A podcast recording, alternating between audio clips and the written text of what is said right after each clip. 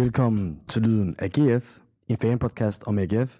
Mit navn er Ahmed Omar, og i dag har jeg en stor fornøjelse af at have Rasmus Tandholt som gæst her på CS Park i denne specielle udsendelse. Rasmus Tandholt er uddannet journalist og siden 2003 fungeret som korrespondent i udlandet for TV2. Hvis de fleste ikke har, har hørt om ham, så har de helt klart set ham. Det er de fleste brandpunkter rundt omkring i verden gennem de seneste mange år. I dag kommer det til at handle om Rasmus Tandholts forhold til AGF, både som ambassadør, men også som en inkarneret fan. Vi kommer også til at snakke om hans erhverv som korrespondent i krig. Dertil kommer vi også til at snakke om, hvordan det er at følge med i Superligaen, og specielt holde med AGF, når man ikke bor i Aarhus og befinder sig ud af landets grænser det meste af tiden, og må ikke der også bliver tid til nogle lytterspørgsmål. Det her er Lyden af GF. Velkommen til.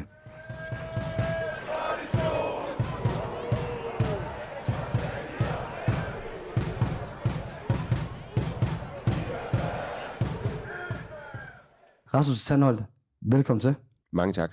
Og tusind tak for, at du vil være med. Nu snakker vi lidt om, lige inden du kom på, at det er ikke så tit, du er her ude ved stadion, når der ikke er kampdag.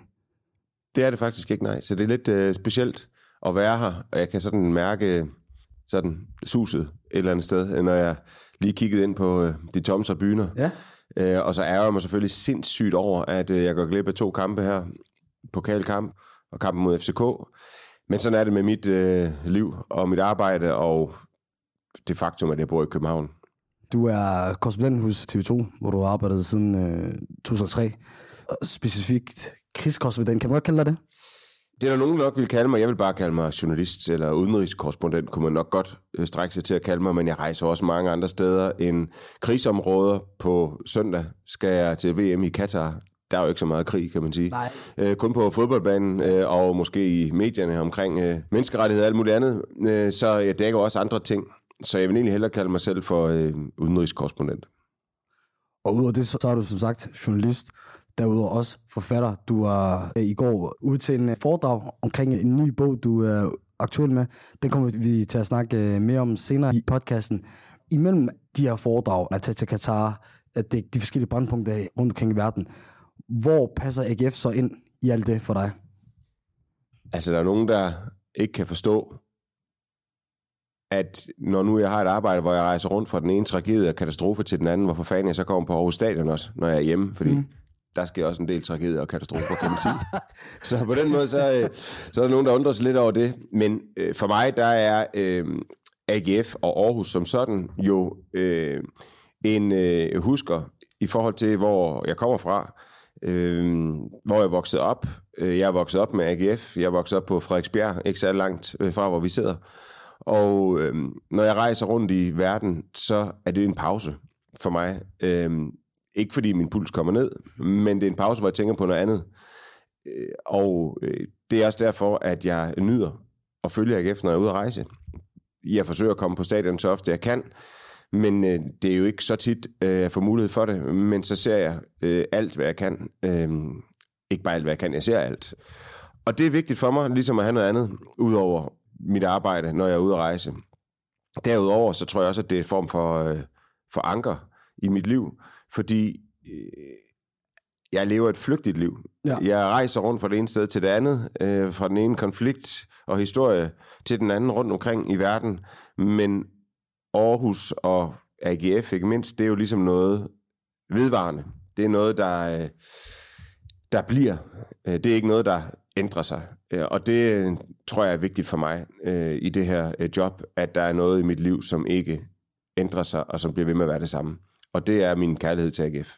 Du fortæller jo så også selv, at du født og opvokset i, øh, i Frederiksberg, men lad os høre lidt om, altså, hvor det helt præcis sådan starter din kærlighed og forhold til AGF. Det begynder øh, sådan set, da jeg selv øh, begynder med at spille fodbold. Og det gjorde jeg jo så snart jeg kunne gå.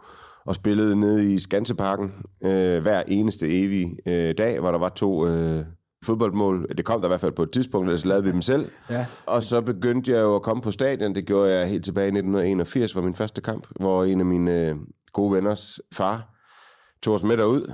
Der har jeg været øh, ni år gammel. Det var AGF Esbjerg. Ja. Den blev 1 Det er jo ikke lige til den kamp, jeg tænkte, hold da kæft mand, det er et fedt hold det her. Øh, fordi du ved, jeg tror også, det regnede. Øh, og det var meget galt. Men øh, det er klart, det er jo bare mit hold, det kunne jeg ikke komme udenom, fordi jeg bor tæt på, og, øh, og på den måde, så var der ikke rigtig ligesom andet at øh, vælge imellem. Altså, det var ligesom ikke en diskussion. Altså, hvis man interesserer sig for fodbold, så holdt man med AGF. Øhm, og på den måde kom jeg jo ind i det. Øh, så det lå bare sådan helt naturligt. Øh, og gåturen fra Frederiksbjerg og ud til stadion, det nyder jeg stadigvæk den dag i dag, øh, fordi det minder mig også om dengang jeg var yngre. Øhm, senere, da jeg blev teenager, og der, der ikke var nogen forældre, der tog os med derud og betalte for billetten, og vi ikke selv havde råd til den, så sprang vi over hegnet. Om bagved, øh, der var sådan en, øh, det ved jeg ikke, om det stadigvæk er faktisk, oppe ved galopbanen, der, øh, ja der var sådan et, øh, et, et, et græsareal, øh, som de brugte til diskoskast og alt muligt andet. Okay. Og der øh, løb vi over øh, og kravlede over hegnet, mens vagterne de slap hundene løs. Men man, hvad gjorde man ikke for at komme ind og se fodbold? Så det må du ikke sige til Jakob Nielsen, men altså, jeg skulle snyde mig ind et par gange, vil jeg sige, til, til, til kampe. Vi stod også ofte op på taget af den ene tribune, øh, for at se kampen, hvis vi ikke havde råd til en billet. Så det var øh, rigtig øh, passion. Så på den måde, så er det noget, der bare har fulgt mig. Øh, det kan jeg ikke slippe. Er det så også en passion og en kærlighed, der så er vokset til noget større, siden at du er kommet væk fra Aarhus, og måske e-, endnu mere i dit øh, voksne sjældent er i Aarhus? Ja, det er det faktisk. Altså, øh, jeg tror, øh, tidligere, der var det jo bare en del af min hverdag, at tage ud og se AGF. Men i dag er det jo ikke noget, jeg tager for givet, at jeg kan. Så glæden, den er meget stor, når jeg endelig kan komme ud og se de hvide spil. Derudover betyder det også noget at bo i København og holde med AGF, fordi øh, det er der ikke så mange, der gør. Øh, ja, stort set alle oceaner gør selvfølgelig, men øh, jeg omgås jo en masse mennesker, som ikke har den samme passion for, øh, for AGF, som jeg har, øh, og som måske også nogle gange har svært ved at forstå min passion sådan helt generelt for fodbold, fordi øh, jeg har masser af venner, som følger fodbold og synes, det er, det er meget spændende, men for mig der er det meget mere end det. Øh, det er ikke bare noget for sjov. For mig der er det faktisk alvor og noget, jeg mener helt alvorligt, og noget, der kan gøre mig vred og sur og ked af det, øh, og glad og lykkelig. Øhm, så, øhm, så jeg tror også, det betyder mere for mig, end det gør for de fleste af mine venner. Øhm, men øh, det er også derfor, at for eksempel når AGF møder FCK, så, det, så betyder det enormt meget for mig, øh, at AGF vinder simpelthen. Det gør de sgu ikke til tit. Nej, desværre ikke. Og det er nærmest også det, jeg voksede op med. Jeg kun 27 år gammel, så det er nærmest det eneste, jeg har oplevet.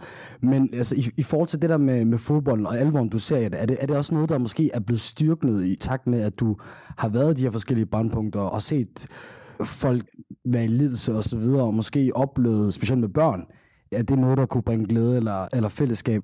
Jeg har oplevet fællesskab masser af gange, når jeg har været ude i verden øh, i forhold til fodbold.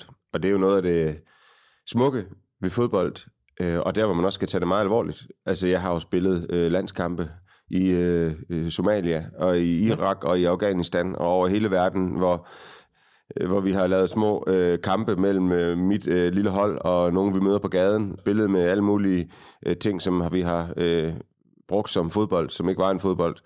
Og haft en masse sjov med det, fordi selvom vi ikke kan tale sammen, så er fodbold jo et fælles sprog.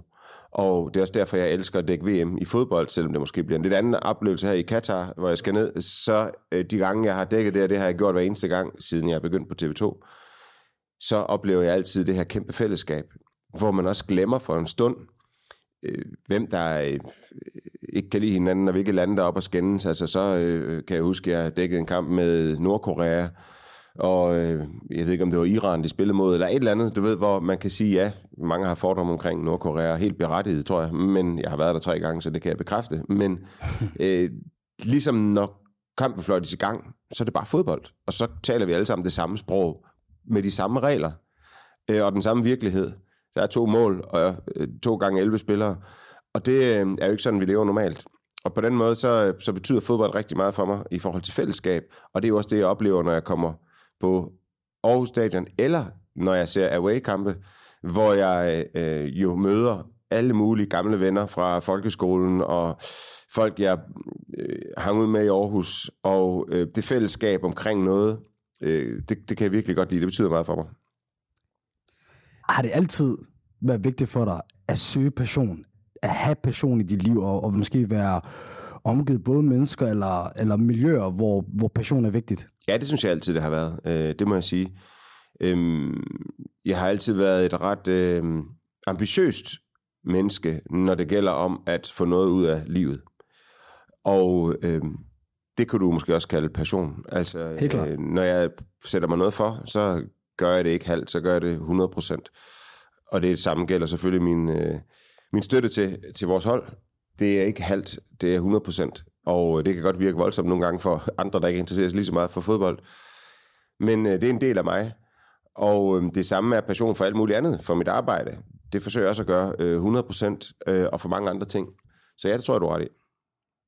Er det svært at være væk fra Danmark i så længere perioder, som du nogle, nogle gange kan være? Ja, det kan det godt være. Det er jo mest fordi, at jeg savner nogle ting. Øh, jeg savner min øh, familie. Jeg savner øh, dansk øh, kultur og tryghed. Øhm, men på den anden side, så lærer jeg jo at sætte pris på det, vi har i Danmark, og ikke så meget det, vi ikke har. Jeg øh, føler mig meget privilegeret over, at jeg er øh, vokset op i det her land, øh, fordi 99 procent af alle lande, jeg rejser i, der har det altså ikke lige så godt og trygt, som vi har. Øh, så, øhm, så det tror jeg sådan set øh, egentlig mest, jeg bruger til noget positivt. Så det savn, det, det får mig til at tænke på nogle positive ting, og får mig til at glæde mig til at komme hjem. Så jeg elsker at være hjemme i Danmark.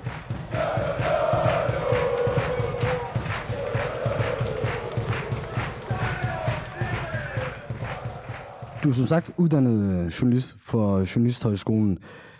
Da du blev det i sin tid i øh, starten af nullerne, var det så drømmen, planen og, og ideen om at blive korrespondent, og specielt ugens øh, korrespondent? Slet ikke. Overhovedet ikke. Jeg øh, var på Aarhus Nærradio, inden jeg øh, startede på Journalisthøjskolen. Mens jeg gik på Journalisthøjskolen, arbejdede jeg øh, på lokalradio i Aarhus. Jeg arbejdede også på lokal tv Ja. i Aarhus. Øh, og øh, min største drøm var måske at øh, få et tv-job på en eller anden tv-station et eller andet sted. Jeg kom øh, i praktik, eller blev elev, da jeg gik på Nystadsskolen på TV MidtVest i Holstebro. Det var jeg meget glad for. Der kunne jeg sagtens have blevet. Øhm, men fik så et job på TV2, nyhederne. Øhm, og øh, der lavede jeg jo bare indlandsstof. Alle mulige øh, historier. Jeg var også ude og lave en historie om AGF på et tidspunkt faktisk. Øh, jeg var også lidt på sporten. Men det, det gik ikke, fordi øh, man skal være objektiv, når man er journalist. Og i et interview, kan jeg huske, med en tidligere træner, hvor øh, jeg skulle fortælle om et eller andet, så kom jeg til at sige vi i interviewet. øhm, hvad betyder det for os? Det går jo ikke, når du skal være objektiv journalist øh, og skal fortælle en historie om AGF. Så, øh, så det gik ikke. Jeg blev pludselig bedt om at, at, øh, at rejse i udlandet i Irak øh, under Irak-krigen, øh, og siden har jeg gjort det. Så det er aldrig sådan noget, jeg har drømt om. For de fleste folk, som nok ikke holder med AGF, så ved de nok ikke, at du er AGF-fan. Er det noget, øh, som folk måske ofte bliver overrasket over, når de finder ud af det? Og er du så stor en AGF-fan? Ja, måske nok mest det sidste, fordi jeg vil sige, der er efterhånden ret mange, der godt ved, at jeg holder med AGF, for det lægger jeg sgu ikke skjul på. Men, øh, men øh, der er nok nogen, som lærer mig at kende, som bliver overrasket over, hvor øh, meget det fylder i mit liv. Måske også fordi, at der sikkert er nogen, der tænker, det at være udenrigskorrespondent, det er sådan lidt noget fine fine, sådan, øh, og lidt øh, noget med nogle meget kloge øh, mennesker, der ryger pibe og læser nogle meget tunge bøger. Og det er ikke altid folk, de helt kan forbinde det med fodbold. Øh, fordi der er jo sådan en gammel fordom om, at, øh, at hvis man måske er lidt fin på den, så er det måske ikke lige fodbold, men så ser sig for, at man hellere gå til ballet eller et eller andet. Men det synes jeg er helt forkert. Øh, For det første så, nej, så er jeg ikke specielt øh, klogere end alle mulige andre. Men jeg tror også, det er vigtigt ligesom at øh, forstå, at fodbold hænger sammen med alle slags mennesker. Både øh, professorer og lagerarbejdere og øh, journalister og alt muligt. Øhm, det behøver ikke være en speciel kategori. Øhm, der er fodboldfans. Og, øhm, og derfor er jeg simpelthen totalt ligeglad, hvis øh, nogle fine mennesker øh, kigger på mig som udenrigskorrespondent og synes, at det er der sådan lidt noget underligt noget at gå op i, for jeg burde hellere sidde og læse nogle lange bøger om Mellemøsten. Det gør jeg også en gang imellem, men, øh, men jeg bruger også meget tid på AGF, øh, og, øh, og det er vigtigt for mig. Og det er jeg også helt enig i. Man kan aldrig være for fin til at holde fodbold eller, eller AGF. Præcis. Se bare kronprinsen. Præcis. Og nu snakker du om, at det er vigtigt for dig, at folk ved, at du er AGF-fan og så videre. Du er selvfølgelig også øh, ambassadør. Hvorfor er det så vigtigt for dig øh, at, at repræsentere AGF og flage med det hvide flag, hvis man skal kalde det det? Hmm, Det er det, fordi øh, det er noget, som betyder noget for mig. Men hvis du skal tage det over et højere perspektiv for ud, at det betyder noget for mig, øh, fordi AGF er vigtigt for mig, så tror jeg også, at det øh, et eller andet sted sådan overordnet er vigtigt for mig at, øh, at passe lidt på bundrøvene. Fordi jeg er selv en bundrøv, og øh, der er sikkert mange her i år, som vil sige, vi er kraftigt ikke bundrøv, selvom Ja. FC København de råber det efter, og så alt muligt andet. Men det er vi jo. Øh, og det, jeg er stolt af at være en bundrøv. Og nogle gange vil jeg gerne øh, vise flaget for øh, os, som måske ikke lige kommer øh, fra øh, København og fra øh, de fine steder derovre. Der kan godt være mange fordomme fra øh, Københavns side i forhold til folk, der kommer fra Jylland. Og, det er meget vigtigt understrege, også omvendt. Ja. Øh, virkelig. Øh, måske endnu flere herovre fra i forhold til København, vil jeg sige. Øh, men øh, på et eller andet sted, så er det ligesom, det er vigtigt at flage for, øh, for Jylland og for Aarhus en gang imellem, synes jeg. Øh, men det handler også simpelthen om, at jeg simpelthen bare er utrolig glad for Aarhus. Jeg synes, det er en super fed øh, by. Og når man bor i København, så kan man godt lukke sig lidt om sig selv, fordi alt er i København. Altså, vi har alting derovre. Ja, ja. Og, øh, og så er det dejligt nemt at måske ikke kigge så meget ud af. Og der synes jeg, det er fint, at øh, indimellem en københavner om, de også de skal kigge lidt mod Aarhus, for det er faktisk et øh, fantastisk sted med en masse fantastiske, dygtige, kreative, fremsynede, fede mennesker. Og måske nogle mennesker, som generelt set har skuldrene lidt mere sænket. Øh, det er øh, altid meget farligt at generalisere om en hel masse mennesker. Men jeg synes for eksempel, når jeg kommer til Aarhus, at jeg trækker vejret lidt lettere, og at når jeg går ind i en butik, så er folk lidt sødere og lidt mere nede på jorden, og det passer godt til mig. Øh, og, øh, og det synes jeg er værd at reklamere for. Ja, og det forstår jeg jo egentlig godt på mange måder, fordi jeg havde nu selv nogle år, hvor jeg boede i Aalborg og studerede der, og har jo altid også været, set mig selv som en kæmpe Aarhus-dreng og holdt meget af, af Aarhus. Øh, men jeg tror, indtil jeg kom til Aalborg, at det gik op for mig, det er måske bare noget mere, man sagde, fordi det gjorde man bare, og, og nu kommer jeg også øh, selv fra kår og områder, hvor det, man kommer fra, hvad man er og så videre, det betyder meget, og, og bliver snakket om rigtig meget og, og, og så videre. Øh, men, men det var som, at det var først, da jeg kom væk øh, for, for Aarhus, at, øh, at, at, at jeg lige pludselig begyndte at lytte til, til Thomas Helmi, og lige pludselig begynder at, at tænke over, okay, vi har sgu egentlig nogle flotte strande, og, og, og det er fedt med, med, med skoven og så videre. Nu snakker vi lidt om øh, det med menneskerne i Aarhus og så videre. Altså, hvad andet omkring Aarhus, og måske generelt Aarhus som by, er, er synes du gør det anderledes end, end alt andet i Danmark? Blandt andet øh, sådan den her lidt mere øh, ned på jorden øh, mentalitet, som jeg synes øh, præger Aarhus heldigvis stadigvæk. Øh, og så synes jeg omgivelserne. Altså nu er jeg vokset op på Frederiksbjerg, og øh, jeg kunne gå 10 minutter, så var jeg ved vandet. Jeg kunne gå 10 minutter, så var jeg i skoven. Jeg kunne gå 5 minutter, så var jeg nede i midtbyen.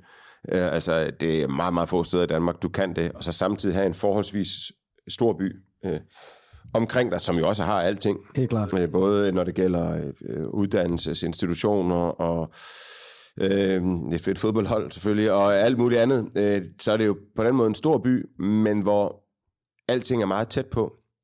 Og det synes jeg er ret unikt for en by i Danmark, øh, og øh, en by i verden i det hele taget. Og jeg er meget, meget, meget forelsket i København. Jeg synes, København er en super, super øh, fed by. Men det samme kan jeg sige om Aarhus. Jeg vil ikke øh, vægte, hvilken en, der er den fedeste af de to. Men jeg øh, synes, at Aarhus har noget helt særligt. Øh, og jeg tror, hvis du sådan kigger på idealbyen sådan i verden, øh, så vil jeg sige, så tror jeg, at Aarhus kommer ret tæt på. Fordi, og det er jo også det, vi reklamerer med indimellem, at vi er verdens mindste øh, storby jeg ved ikke, om vi overhovedet kan til sig at kalde os en stor by, men vi er i hvert fald en øh, by, som har både noget provincielt, øh, og også noget, der kendetegner en mindre by, men vi har også noget, der kendetegner større, en større by. Vi har lidt af det hele, synes jeg. Øh, så jeg synes, det er... Altså, jeg er virkelig glad for Aarhus, og når jeg sådan går rundt, jeg gik rundt i mit barndomskvarter i går, og kan se, så er der nogle ting, der bliver lavet om, og sådan noget, så bliver jeg altid skidesur. Fordi jeg heller have alting var som i gamle dage. Men sådan er det selvfølgelig ikke, øh, når der er blevet bygget alt muligt nyt. Øh, og øh, det håber jeg er med til at gøre Aarhus til et endnu federe sted. Øh, men nu bor jeg her ikke længere, så det skal jeg ikke kunne sige. Men, øh, men det håber jeg virkelig.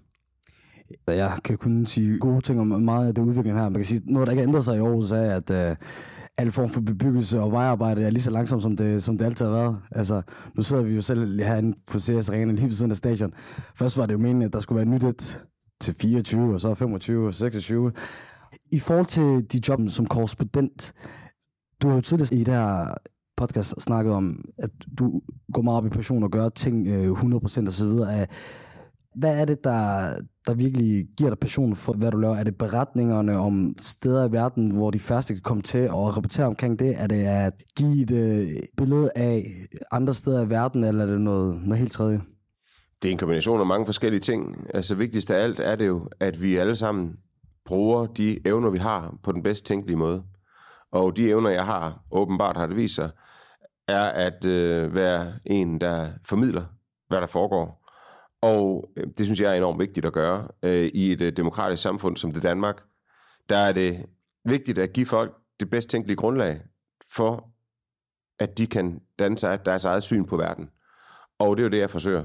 Jeg forsøger at, øh, at fortælle forskellige historier fra for eksempel øh, Ukraine, som gerne skulle gøre, at, øh, at folk kan sætte sig ned og se alle de ting, jeg har lavet, og, og danne sig en, et forholdsvis virkelighedstæt billede på, hvad der sker derovre. Det er jo sådan set min opgave. Det er ikke så super kompliceret. Altså, jeg bruger mine øjne og mine ører, fortæller, hvad der foregår. Det er mit arbejde. Og det øh, er jeg meget begejstret for, at jeg kan få lov til. Det synes, det er et stort privilegium at få lov til at være vidne til verdenshistorien fra første parket, og øh, være ham, der skal øh, formidle til andre. Det synes jeg er et stort øh, privilegium, jeg er meget ydmyg i forhold til. Men det handler også om begejstring for at fortælle. Hvis du mister begejstring for at fortælle historier, så skal du selvfølgelig stoppe. Og den har jeg stadigvæk. Øh, begejstring for at fortælle og formidle. Det er jo virkelig det, som øh, er i mit DNA. Øh, det er det, jeg kan. Og det er det, jeg har øh, øvet mig på i mange, mange år. Og forhåbentlig forfiner og gør bedre og bedre. Det, det er ligesom det, jeg, der gør, at jeg gerne vil blive ved med det her. Fordi det er simpelthen øh, noget, der virkelig interesserer mig, og jeg føler, at jeg ligesom er landet på den rigtige hylde i forhold til, hvad jeg kan. Der er masser af ting, jeg ikke kan, men lige det der kan jeg godt.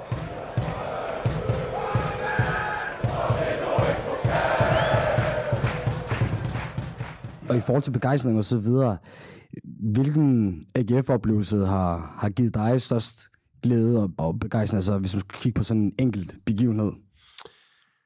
Det er meget svært, synes jeg godt nok. Øhm, og det kommer også an på, om du taler positiv eller negativ øh, oplevelse. Men, Hvorfor er det svært? Fordi der er mange. Okay. Det er jo også nogle gange det er svært at øh, rangere dem op mod hinanden, fordi en ting er jo måske en enkelt kamp, ja. som har været helt fantastisk speciel, men man kan jo også kigge om på en hel sæson, for eksempel. Øh, og det er jo svært at sammenligne en hel sæson med en enkelt kamp, fordi man kan godt have haft en ret dårlig sæson, men spillede en bestemt kamp, som var helt fuldstændig fantastisk, hvor jeg havde en helt utrolig oplevelse. Og så kan der være hele sæsoner, som er fantastiske. Men altså, øh, jeg synes, det er nærmest pinligt at gå så langt tilbage i historien og tale om øh, mesterskab og sådan noget i 86, men selvfølgelig var det en kæmpe oplevelse. Ja. Øhm, hele det årti, altså hele det tidspunkt øh, i AGF's liv, var ret øh, fantastisk på mange måder, synes jeg. Øhm, og det var også der, kan man sige, at jeg for alvor begyndte at dyrke fodbold, fordi min første kamp var i 81, ja, men så skete der jo ikke det gik jo ikke lang tid, så var AGF jo med i toppen af dansk øh, fodbold. Øh, det var de også allerede dengang. Altså, mm. øhm, og øh, både 84, 86, og der var masser af år på, på det tidspunkt, hvor vi spillede med, der hvor det var rigtig, rigtig sjovt. Øh, og det har jo selvfølgelig generelt været fantastisk. Øh, derudover, så er der jo sådan enkelte kampe, der sådan øh, står ud som noget, jeg, jeg husker, vi husker alle sammen. 3-3-kampen mod øh, Brøndby, fantastisk fed øh, fodboldkamp, må jeg sige, en af de bedste overhovedet, hvor jeg jo ikke kunne få billet til stadion, men, øh, men øh, kom der først. Der var mange, der kunne. Der var mange, der ikke kunne. Men derudover, så øh, for mig, så er det altid... Øh, fantastisk, hvis vi slår FCK i parken. Jeg var ikke selv øh, til stede, fordi øh, vi måtte ikke på grund af corona, men da vi slog dem 4-2, øh, synes jeg også, at det var helt forrygende under David Nielsen. Øh, det må være et par år siden nu, eller halvanden år siden måske. Ja, jeg tror, det var i øh, start 20. Ja, det var det nok. Ja. Og der øh, så vi kampen derhjemme, min søn og jeg, øh, og øh, da den var slut, så tog vi ud til parken i vores øh, GF-trøjer, og øh, stod udenfor, da øh, de kom ud med bussen, øh, og stod og klappede af dem. Okay. Og, øh, og det kan jeg huske, var en kæmpe oplevelse både for mig og min søn. Jeg kan huske, at spillerne de bemærkede, ja. at vi var der, for der var sikkert også nogle af dem, der har set mig i fjernsynet. Ja. Og, og øh, man kunne se, der stod nogle få andre AGF-fans, altså det er jo AGF-fans, der bor i København, ja. øh, som også var taget derud. Og jeg kan huske, at øh, da de kiggede på os, de spillere, der kunne man virkelig se, at øh, det gjorde, tror jeg for dem, at de kunne se, at det, det var med stort, det de lige havde ja. præsteret. Og det var, det var en fed følelse at se dem i øjnene, da de kom ud der. Øhm, det glemmer jeg aldrig. Øh, det var for eksempel også en kæmpe oplevelse. Så for mig kan enkelt kampe godt være, være store, ligesom det kan være stort, hvis vi, hvis vi slår FCK på søndag. Så, oh. Men jeg misunder dig virkelig øh, for, for det, der du oplevede øh, efter den kamp der, fordi mm. jeg var også selv i København på det tidspunkt, i Sørens Ølbar, sammen med den evige nedtur, Michael Jøden og, og, og resten af slænget der. Og vi øh, gik efter samme plan om at hilse på spillerbussen. Først prøvede vi at drage til stadion, og fandt så ud af, at de allerede var kørt. Og så var der vist en øh, fankoordinator i Sjælland, der prøvede at aftale, at de skulle prøve at tage et stop ved Kongens Nytorv. så endte vi så der med at stå der en time eller to. Lidt forgæves, men øh, det er jo smukke ved sådan en aften der, med at, at det ødelægger ingenting på nogen sådan øh, måde, og jeg tror ikke, øh, min aften er blevet meget bedre eller, eller dårligere af det, fordi det, det var så vanvittigt for stort, og også bare for sådan en som mig, der sjældent har oplevet, øh, at vi slår FCK. Derfor var jeg også lidt spørgende til, hvorfor at det var så svært for dig at vælge nogen, for jeg er jo ikke så, så mange at vælge men Der er en, en pokalfinale, der er en bronzesæson, så har der nogle FCK-sejre, øh, og sådan er det lidt. Det er jo livet med, med AGF. I dertil kommer jeg til at tænke på, at du har så også været i AGF i den samme periode, som, som jeg har været, og så selvfølgelig plus de, de år før det. I mange af de år har ah, det jo militært gået rigtig dårligt. Der har været tre nedrykninger, der har ikke været noget sølvtøj siden 1996. Hvad er grunden til, at du så stadig passioneret og stærkt holder med AGF? Det tror jeg jo. Altså, det er jo lidt ligesom en øh, kæreste, som øh, du bare elsker, og som måske har været der utro nogle gange, og så har du tilgivet hende igen og igen, fordi du elsker hende. Øh, så enkelt er det, tror jeg. Altså, jeg ved, at min kærlighed til AGF, den er eviggyldig. Altså, det kommer ikke til at ændre sig, uanset øh, hvad de gør. Øhm, fordi AGF som klub er jo ikke bare de personer, der er i klubben. Det er noget meget større. Og øh, der kan jo være nogle personer i en klub, som gør, at det går dårligt i en periode. Men klubikonet er det samme. Og det handler bare om at få de rigtige mennesker ind bag det ikon og styrke det. Og, øh, og det tror jeg for eksempel på, at øh, vi har nu. Og det handler også om, om du inderst inden tror på projektet. Fordi der er nogle af de år, hvor det har sejlet fuldstændig, hvor man har tænkt, okay, øh, hvad kan vi gøre for at få ændret noget her? Øhm, så det handler om, du tror på projektet. Og jeg må bare sige, jeg tror fuldstændig på projektet. Det jeg ikke tror på, det er øh, miraklet om, at det pludselig i løbet af ganske kort tid kommer til at øh, eksplodere, så vi øh, vinder alt muligt. Det jeg sådan ligesom synes, jeg kan se, det er bare, at vi, selvom der var en swipser i sidste sæson, øh, som skyldes mange andre ting, tror jeg, så kan man bare se, at fundamentet bliver stærkere og stærkere, fordi det er jo fint nok, ligesom Randers og Silkeborg, så har du lige to sæsoner, hurra, hvor det hele går godt, og så falder de ned og ryger ned i den næstbedste række. Øh, det ved jeg måske ikke lige, om Randers gør, men, men vi har, ser jo de der hold, som sådan pludselig popper op. Det gør AGF aldrig. AGF popper sgu aldrig op. Øh, men det gør Viborg så lige pludselig nu, ikke? Øhm, og, og tro mig, tro mig, om fem år, så ligger Viborg ikke i top 6 længere.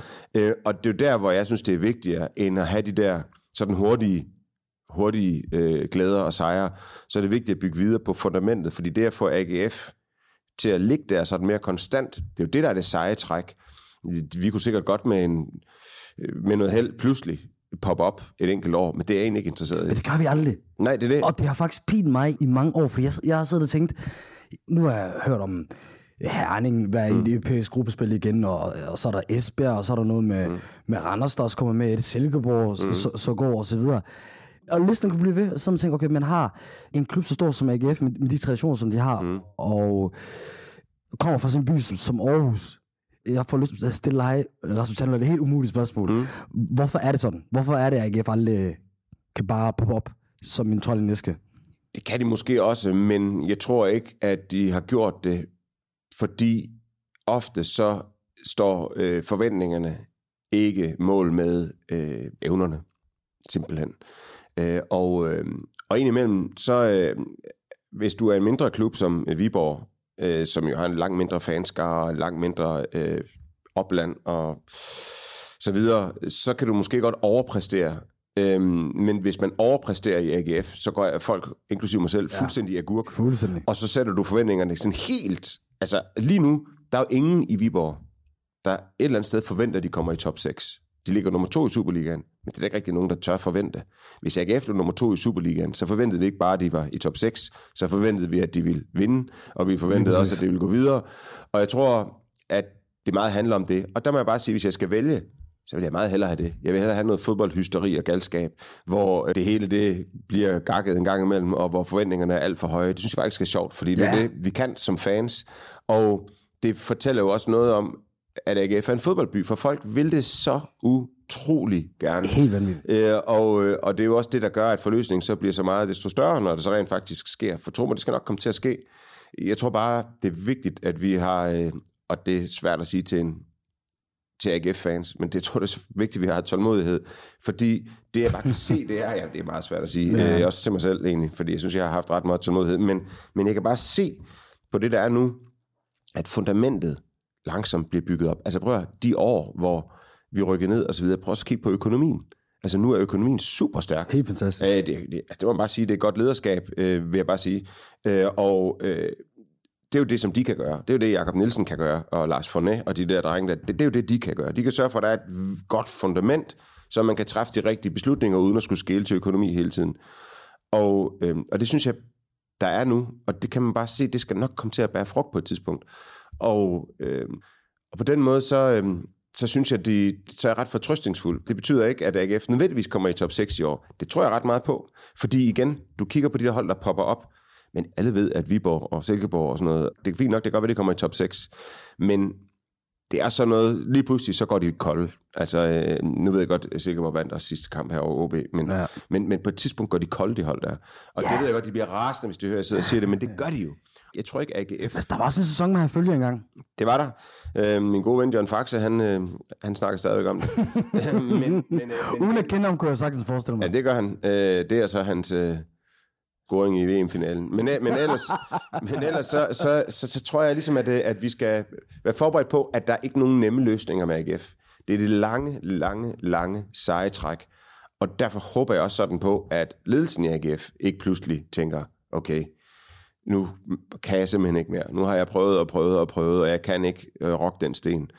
Fordi det, det, det gør man lige så langsomt. Øh, og, øh, så derfor så bakker jeg meget op om, om det, der sker i AGF øh, øh, i, i øjeblikket. Jeg synes, der er mange gode initiativer, og når du kigger på sponsorater og så videre, så går det jo forrygende godt. Og jeg synes, nogle af de spillere, jeg ved godt, han fik meget skæld ud i starten, Stig Inge Bjørneby, i, Ja. ja. i forhold til sidste sæson selvfølgelig. Men det tager også lige noget tid, yeah. før du begynder at kunne se resultatet af at tage sådan en som Bisek.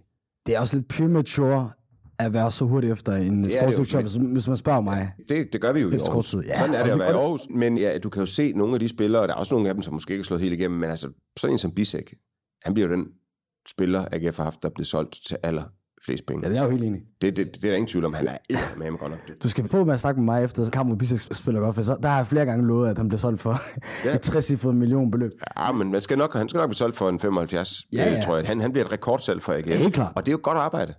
Øh, Og det er det, som man kan sige, der er pro- problemet for AGF, det har jo været, altså andre klubber, dygtige klubber, ikke? de får jo indtægter fra flere forskellige steder. De får fra altså matchday, entréindtægter, de får øh, indtægter fra øh, sponsorer, og så får de indtægter fra spillersalg. Mm. Men AGF, de har jo kun haft de to ben. Mm. De har jo ikke haft indtægter fra spillersalg. Ja, De har kun haft fra matchday, og de har haft fra sponsorater. Men det tredje ben, det er jo det, vi skal have med, før økonomien rigtig begynder at køre godt. Og det er det, de er ved at få med nu. Øh, Og du kan se, så er der hold som Nordsjælland, de har ikke de to første ben. De har ikke matchday, de har heller ikke sponsorater. De har kun spillersalg. Men et stort klub som AGF skal satse på alle tre ting. og, og det er jo helt enig, og det har jeg også selv snakket rigtig meget om i, i den her podcast, at det er jo det, vi har mange rigtig mange år. Mm. Som du selv siger, FC Midtjylland, FC Nordsjælland, Mm. Og, så, og så også FCK, der har taget det til et høj, større niveau i forhold til at blive Nordens største og sådan noget der. Det, det, det kommer jo af det. Også bare, at så har, får man også større midler, så man har mere råd til at satse på det, jeg har savnet rigtig meget mm. i år, som er de talenter, de unge talenter osv. Og heldigvis kommer der et, et fodboldakademi op i 2023, øh, eller i starten af 2023, selvom det er for sent, er det jo godt, det er kommet Enig, nu kommer det så. Så skal vi ikke brokkes med over det, men det er da utroligt, det ikke er kommet tidligere, ja. Det her kan måske godt være, fordi at jeg er, er fra Somalia, Afrika mm. og så videre, men ved, når jeg så sidder og tænker på, hvorfor vi aldrig kan poppe op, eller hvordan vi aldrig sådan, sådan rigtig på, i, i samme volumen kan udklikke talenter, som for eksempel øh, naboklubberne som Silkeborg. Altså bare se på dem. Altså hvor mange øh, store talenter, der er råd igennem der, og landsholdsspillere og så videre de, de senere år. Mm. Og så er der så Randers måske ikke med deres helt egen talenter, men har haft været de forskellige europæiske øh, gruppespil og så videre. Jeg ved ikke, det, jeg, jeg ved ikke, om du deler den samme følelse og tanke som mig. Det, det er så om, at, at alt det der, man føler, går imod AGF, at jeg, jeg begynder faktisk øh, at tvivle på fankulturen og den måde, man holder med AGF på i 2022. Det tror jeg, jeg måske har været lige så stærk. For jeg har for eksempel et sæsonkort til, til stemningsdebuten, og det er jo med, med en masse folk, der er meget yngre end jeg er. Jeg kunne undre mig sidde sådan, hvor kommer den her kærlighed fra? Altså, hvor kommer den her glæde fra? Fordi I jo oplevede natter. Så havde I måske lige en, øh, en bronzemedalje og en, øh, en pokal. Er det en kollektiv smerte, der nogle gange kan, kan gøre noget øh, til noget større? Ja, det tror jeg helt sikkert. Det tror jeg helt sikkert, det kan. Altså, øh, nu har jeg været på Bernabeu og se Real Madrid. Jeg faktisk kan bedre lide Barcelona, men jeg har set Real Madrid. Ja. Øh, og også Barcelona, og når de scorer, så sidder folk og klapper. Men de sidder ned. De rejser sig knap nok op. Det er fordi, de er vant til succes. Det ja. er de så ikke lige for tiden i Barcelona, men, men øh, de er vant til succes. Altså, når AGF scorer, så eksploderer det jo. Altså, øh, hvad fanden var det for en kamp, vi spillede sidst, hvor vi scorede i sidste... Øh, det var mod Lyngby, ikke? Ja. Det er jo sådan nogle scener, hvor man tænker, what the fuck sker der? Præcis. Altså, fordi folk går fuldstændig amok. Og det ville du ikke gøre, hvis du var vant til, at den slags ting skete indimellem. Hvis det er derfor, vi meget skal passe på i Aarhus, tror jeg, når vi på et tidspunkt får noget mere succes, øh, så skal vi huske at bevare øh, passionen, for jeg tror meget hurtigt, at vi utrolig meget kan blive vendet til, at nu går det meget godt i Aarhus, og man skal også passe på, at vi ikke bliver lidt arrogante. Øh, fordi øh, vi har så meget øh, underliggende frustration gennem så mange år, øh, så vi skal bære det med værdighed, øh, når det kommer til at gå godt. Men altså, jeg var også på Rådhuspladsen, da vi øh, fik bronze, ja, selvom vi tabte mod Brøndby øh, den sidste kamp, øh, og det var skide sjovt jo. I København griner de og tænker, ej, var I søde, siger ja. de. Øh, og det er også fint, men det er klart, vi vil gerne have noget rigtigt at juble over, andet end en bronzemedalje. Og når vi så får det, så skal vi bevare øh, ydmygheden øh, og forhåbentlig også passionen i forhold til, fordi det er jo det, der også bærer holdet frem. Det er jo, at spillerne kan jo mærke, altså det, det eksploderer jo op i hovedet på dem, hvis det går godt. Altså fuldstændig vanvittigt. Du kan huske sæsonen, hvor vi fik tredjepladsen, hvor folk stod i hundredvis af mennesker ude i Tirstrup Lufthavn og sådan noget. Det er jo helt skørt. Altså, det var så smukt. Ja, det var det jo. Det var den der, hvor vi stod FCK. 14. Det var den dag, hvor vi stod FCK. Ikke? Du kan se, hvor meget det betyder. Ja. Og det kan spillerne jo mærke. Øhm, så er der nogen, der vil sige, uh, så bliver de også presset, og så får de svært ved. At der må bare sige, hvad du hvad, altså, hvis du spiller i Barcelona, kan du være presset. Hvis du spiller i FCK, kan du være presset. Hvis du spiller i andre læg, kan du være presset. Ikke i AGF. Nej. Så er du simpelthen ikke en dygtig nok fodboldspiller, hvis du bliver presset af det. Det mener jeg. Altså, så skal du tage dig sammen. Det var glad for, at du siger, for jeg har altid været en stor tilhænger af det mentale aspekt i, mm. i, mhm. i fodboldspil. Og det synes jeg også, at mange af de dygtige trænere er gode til at påpege, og talentchefer osv., at kvalitet, specielt med unge spillere, er jo aldrig sådan rigtigt det, de kigger på for at få nogen op. Det er jo, om, om det fungerer op på mhm. øverste etage, om man kan mm. holde til det. Og, og det er jo i virkeligheden det, måske, at øh, jeg tror, der er manglet i mange år, at øh, at kvaliteterne tit, og det, det kan vi også se på det her hold her, altså det er måske også derfor, at jeg kan få lidt skæld ud af, af Søren Hold, når jeg mener, præcisionen ikke er god nok, men det er jo fordi, jeg mener, at vi har et hold, hvor kvaliteten skal være til, til bedre. Men og jeg tror desværre, at der, der for ofte er spillere, der kommer til klubben og bliver overrasket. Mm, det er da helt sikkert. Det er jeg helt enig med dig i. Altså, vi har haft så mange eksempler på dygtige spillere, som er knækket sammen, når de kommer til AGF. Lige præcis. Æ, masser af eksempler. Det synes jeg ikke helt, vi ser på samme måde mere, men, men det har vi igennem tiderne godt nok haft mange eksempler på, at AGF kunne i hvert fald få de bedste spillere til at spille af helvede til, øh, fordi de blev nervøs for presset og alt muligt ja. andet. Men igen, der må bare sige, prøv at høre, altså Aarhus er i den store sammenhæng en lille by, hvis vi gerne, gerne vil, hvilket er helt berettiget jo, ud at spille i Europa, som, øh, som Danmarks næststørste by, så nytter det simpelthen ikke noget, at på grund for en, en smule pres, der er, fordi at øh, der er nogle vilde fodboldtilhængere her i Aarhus, det skal man jo bruge til noget positivt. Ja. Og, øhm, og det, det synes jeg altså også, de er blevet meget bedre til. Og så synes jeg, at det er super fedt at få en træner ind, som er revnende ligeglad. Altså prøv at, han har været træner i langt større klubber end AGF. Han er så iskold. Ja, fordi prøv at en smule pres, altså hvis du ikke kan tåle det. Og der er det godt nogle gange også at kigge på nogle af de udlandske spillere, også som Bisek for eksempel. Han er også røvlig glad. Altså, øh, come on han er, øh, kommer til at spille i langt større klubber end AGF, hvor presset ja. kommer til at være 10 gange så Jeg tror også, han var mere nervøs, da han fik debut som yngste spiller i Bundesligaen som Helt 16-årig. Jamen præcis. Og, og det er jo de der perspektiver, man nogle gange skal have. Jeg tror også, det, det er det samme problem, men ikke ser lige så meget nu, men så rigtig meget i for eksempel 10 og 20 år siden med danske talenter, der skulle til udlandet der, at de lige pludselig kom ud af den her øh, sikre boble, der var i Danmark, og lige pludselig ikke kunne tåle det der med, at man lige pludselig kunne kæmpe for føden mod for eksempel brasilianere, du vokser op i favela eller andre, mm. hvor fodbolden betyder noget helt andet. Mm. Øh, og hvor, hvor det ikke bare er, er noget, man heldigvis lige er god til at, at hygge sammen med, med, med vennerne. Mm. Øh, og, og det er også noget, når jeg kigger på det hold nu, er jeg glad for at se, at det er meget anderledes i, i sidste sæson. Mm. Specielt i foråret der, for der lignede de jo tit øh, spillere, der ikke øh, kæmpede mm. trøjen. Og apropos spillere, og, og spillere, der kæmper for trøjen, så tror du mange, der godt kunne lide at tænke sig at høre om, altså hvilke spillere, der har spillet i AGF-trøjen, har betydet mest for dig? Der vil jeg sige, der vil jeg sige det er øh, nok øh, Tøfting øh, og Kravlund. Øh, det er spillere, som jeg synes altid efterlod alt ude på banen. Mm-hmm. Øh, måske især Tøfting. Ja. Og Tøfting er jeg vokset op begge to på Frederiksbjerg øh, i det samme lille område. Ja, I begge to spillede i ASA. På Frederiksbjerg har vi begge to spillet i ASA. Øh, og vi har øh, ikke en til en, men vi har lidt den samme baggrund. Øh, jeg mistede min far, da jeg var øh, øh, 13. Øh, han var alkoholiker. Øh, Tøfting mistede begge sine forældre på en øh, meget mere voldsom og tragisk måde, end, end jeg overhovedet kan være med til at tale om. Men, øh, men vi ligesom begge to også skabt en karriere, måske ikke mod alle odds, men det lå måske ikke i kortene, at, øh, at vi skulle ende som sådan nogle offentlige øh, personer. Og øh, jeg tror også, man kan sige om mig og Stig, at vi har fået det absolut maksimale ud af vores talent. Øh, og vi begge to har været passionerede og været 100% i det, vi har gjort. Så på den måde ser jeg nogle øh, ligheder, og, øh, og på den måde har jeg sådan meget, meget respekt for, øh, for Stig. Øh, og, øh, og når han siger no regrets, så har han så tatoveret på maven, der har jeg så ikke. Men jeg forstår godt hans pointe, for det kan jo lyde sådan lidt rockeragtigt. Ja. Men i virkeligheden er det, han siger jo bare, prøv at høre, han ved godt, at han har begået nogle fejl her i tilværelsen. Jeg har også begået fejl. Men dem kan vi jo godt sidde og dvæle ved og tale om igen og igen og igen, men hvad i det verden er det, vi skal øh, bruge det til? Nu skal vi jo se fremad. Altså, vi, vi skal lære de fejl, vi har begået i livet. Men øh, det betyder ikke, at vi behøver at sidde og dvæle ved dem. Nej. Vi skal lære af dem og lade være med at begå dem igen. Det samme gælder jo et AGF. Altså, vi kan godt dvæle både ved de succeser, vi har haft i fortiden, og de kæmpe fejl, der er blevet begået. Men det er det, vi skal fokusere på. Det er jo lidt ligesom et timeglas. Vi kan vælge at fokusere på det, der er løbet igennem timeglasset. Vi og kigge på det. Eller vi kan kigge på det, der ikke er løbet igennem endnu. Og så forsøge at få så meget ud af det, som overhovedet muligt. Og det er lidt det, han siger, når han siger no regrets. Så det er jeg totalt enig med ham i. Fordi ja, jeg har begået fejl, han har begået fejl, vi begår alle sammen fejl. Lær af dem, fokuser, og så lad os se, hvordan vi kan komme videre på den bedst mulige måde. Og det skulle de også gøre i AGF, for det synes jeg, de har gjort.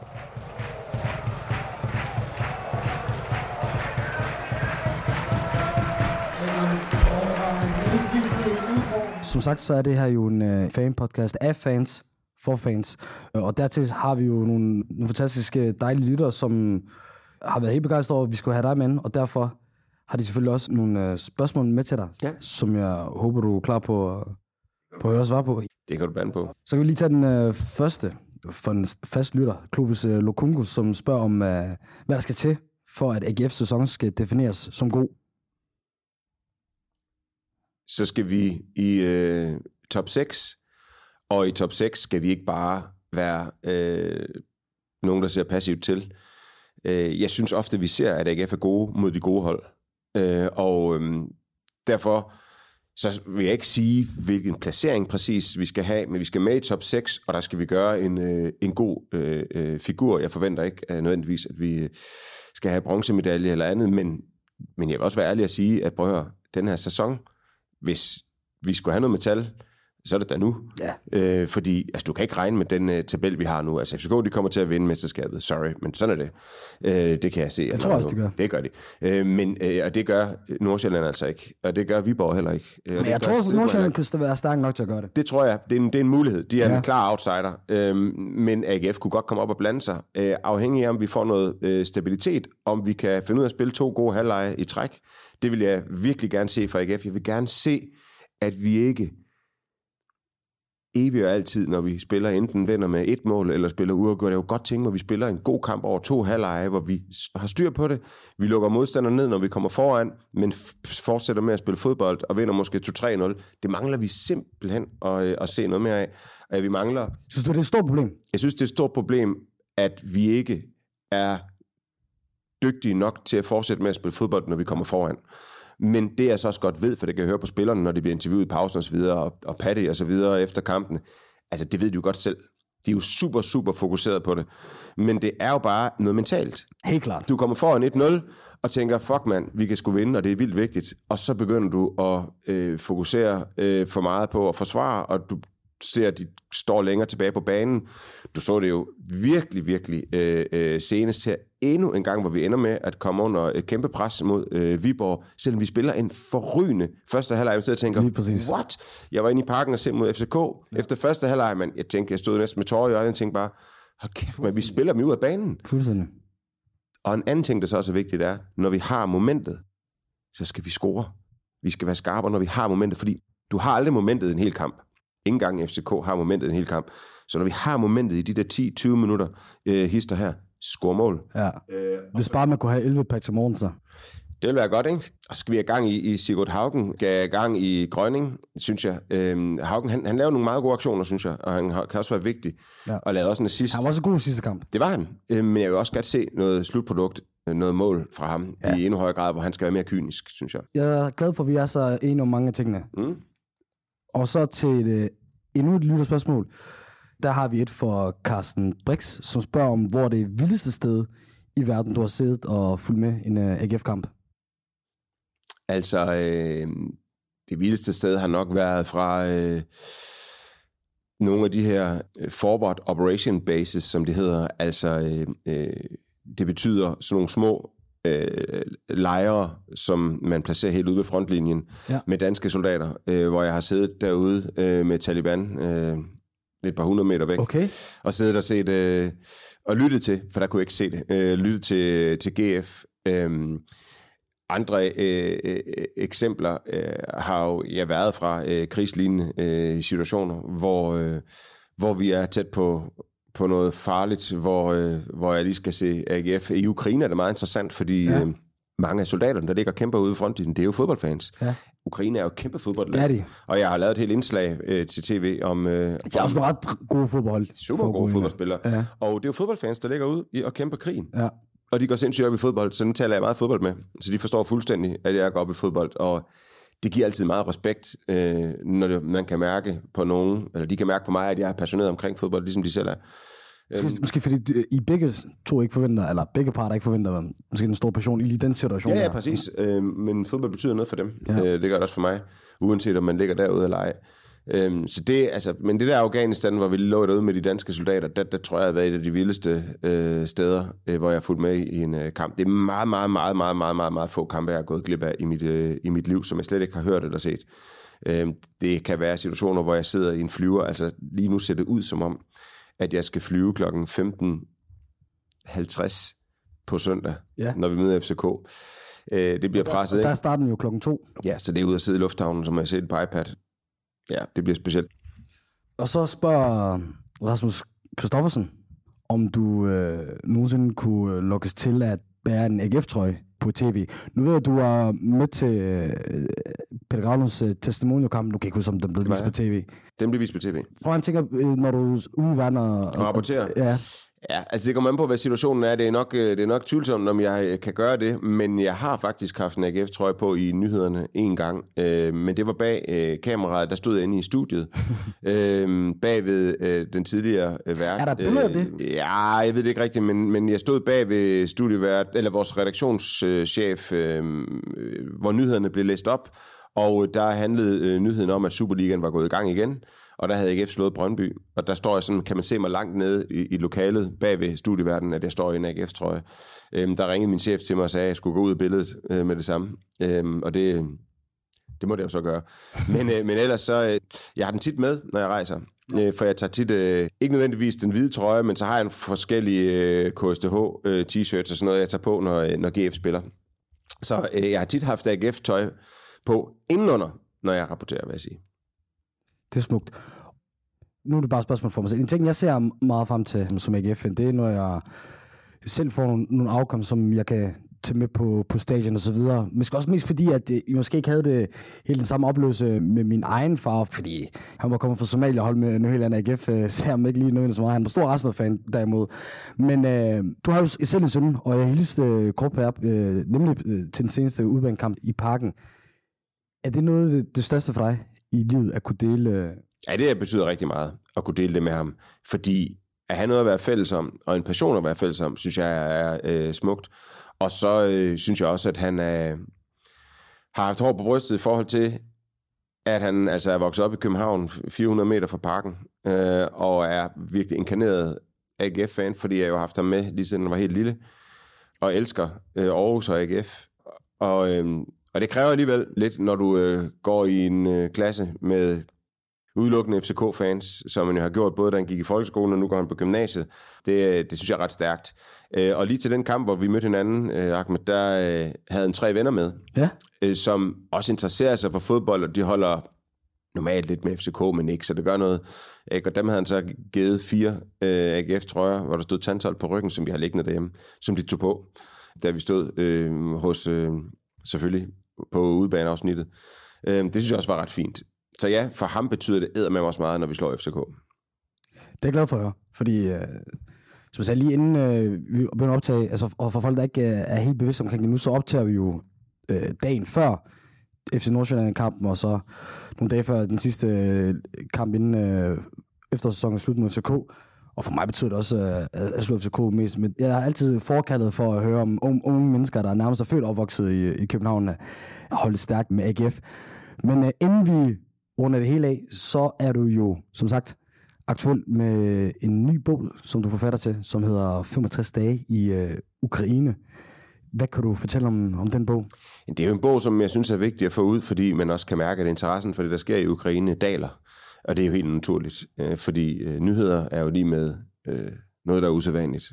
Og det er jo ikke usædvanligt længere, der er krig i Ukraine. Derfor er det ikke længere en nyhed, på samme måde som det var tidligere. Ja. Så øhm, bogen er kommet ud for at øhm, forsøge at fastholde interessen, og det er jo en, kan man sige, en bog, der handler om øh, de kritiske uger, øh, hvor jeg øh, som den eneste skandinaviske journalist var i øh, hovedstaden Kiev, da andre var taget ud, øh, og det var selvfølgelig meget specielt. Og øh, der fik jeg jo en hilsen, som jeg aldrig, aldrig nogensinde glemmer, da jeg stod der og var presset rigtig meget, og AGF, de skulle spille mod Viborg. Og øh, det var en god lejlighed for mig til at tænke på noget andet, end øh, alt det, der skete omkring mig. Og øh, så får jeg øh, pludselig en, øh, en sms fra en, der hedder øh, Rune, øh, som øh, mange måske kender som en, øh, en mand, der øh, stod bag mange byggerier i, øh, i, øh, i Aarhus. Han havde mødt et par gange på stadion. En super god fyr. Og øh, han har simpelthen lavet en video til mig. Og øh, jeg trykker på videoen. Så kommer David Nielsen. Okay. Og så siger han, hey Tantholt, øh, du skal bare vide, at vi tænker på dig. Og øh, vi vil gøre alt for at vinde i dag. Og øh, du ved, at øh, hvis du kommer med problemer, så trykker du bare på en knap, så kommer jeg og henter dig, sagde han til mig. Meget cool. Øh, klip til øh, Thomas Elmi. Ja, okay. Klip til øh, Stig Tøfting. Øh, klip til øh, Aarhus' borgmester Jakob Bundsgaard. Klip til Ulrik Vilbæk, som jo ja. er øh, borgmester i Viborg. Ja. Som øh, også sagde, at jeg skulle passe på mig selv, men han nu troede, at det Viborg ville vinde. Det var, øh, øh, altså jeg blev så rørt. Øh, det må jeg bare sige. Det lyder også helt fantastisk. Jamen, jeg blev så rørt, øh, at, øh, at, at de gutter, der havde lavet sådan en hilsen til mig, mens jeg står derovre, ja. øh, de ved, at jeg stadig ikke følger med i fodbold. Og ja, nogle gange sad jeg nede i beskyttelsesrummet og øh, fulgte med. Øhm, og det, det synes jeg simpelthen var så... Øh, det, det var simpelthen så fint. Øh, så jeg blev meget, meget, meget berørt, øh, kan jeg huske, da jeg fik den der øh, video. Den er aldrig vist nogen steder, og så er det selvfølgelig Rune selv, der også sendte en, en, en hilsen i videoen. Ikke? Øh, og det, det, var, det var fandme cool. mere, mere specielt, at det ikke bare sådan en PR-stunt, for det kan man også... Det var det ikke, det var ikke noget, der er blevet vist nogen Præcis, steder. Det, det var, var sådan set privat, øh, ja. og det gjorde også bare, at du ved, man virkelig kunne mærke sådan øh, kærligheden, ja. der kom øh, fra Aarhus til mig, øh, og det synes jeg simpelthen var så, øh, det var fandme i orden, altså. Så jeg, øh, det er også beskrevet i bogen, øh, 65 dage i Ukraine, ja. den her hilsen, jeg får øh, en søndag. Øh, så øh, ja, så det, det så jeg ikke med hele vejen. Helt klart. Det er jo sindssygt Jeg kan også selv mærke det helt krible her, det, og det kan jeg også øh, mærke på dig selv, men øh, lige præcis øh, bøger og, og Thomas Helmi og David Nielsen og Jakob Bundsgaard, er jo også alle sammen med i den her bog, jeg, jeg sidder her, som, har her, som, som du er så med i. Ja. Øh, kærlighed og, og smert.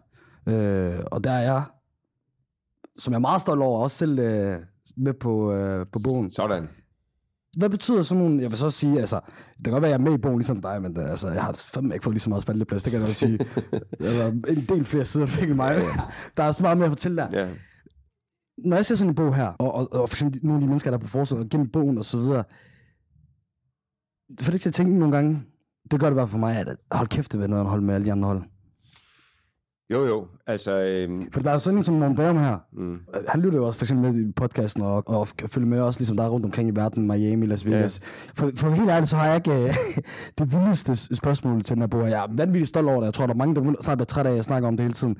Men når jeg kigger på den, og snakker med sådan en AGF-fan som dig og så videre, så, så minder det bare om, hvor specielle ting fodbold kan skabe, og, og ens kærlighed til ens klub og ens by. Specielt det, du fortæller der til sidst med den der smukke, smukke hilsen der. Fordi hvilken relation havde du egentlig haft til David Nielsen? Det kan jeg jo ikke vide, men hvis det ikke var 100% af AGF. ja, ja, jamen, det er jo fuldstændig rigtigt, men det er jo bare fællesskab. Ja. Det er jo det, det handler om. Det handler om at have nogle fællesskaber om nogle ting sammen. Ja. Øh, og fællesskaber er smukke. Øh, og øh, specielt det her fællesskab. Øh, og det bliver også udtrykt i den her øh, øh, bog. Så jeg bliver bare hele tiden bestyrket i, at det her fællesskab er et vigtigt fællesskab for mig. Være i, uanset sådan set, om vi vinder eller taber. Men det er klart, at det er sjovt at være et fællesskab, der har succes. Ja. Det skal nok komme. Og lad det være nogle af de sidste ord herfra. Tusind tak til dig. Det var så. Sandhold, og jeg synes, I skal gå ud og tage og se din, øh, din foredrag, købe din uh, bog. Det kan jeg sikkert, for du, man kan få de fleste boghandler og så videre. Vigtigst af alt med op på stadion. Jeg har jo sådan en ting, og det, det snakker også om i bogen her, at øh, jeg er vokset op ude i, i Gellerparken som, som lidt den eneste AGF. Jeg har altid haft det lidt med mig selv, og så har jeg haft det som et projekt de seneste tid øh, at få øh, mange af mine øh, barndomsvenner derfra med på stadion og, og, og, og, og få dem de her For jeg ved, det kræver bare én god gang. Ja, det gør det. Og så er den der. Nu har jeg det for anden gang. Og vi havde en rigtig god en første gang mod OB her tidligere i sæsonen, hvor, eller i sidste sæson. Ja, ja, Lad det her og resultaterne være evigt bevis for, at loyaliteten var evigt. det gør den. Kom så vi. Kom så, vi.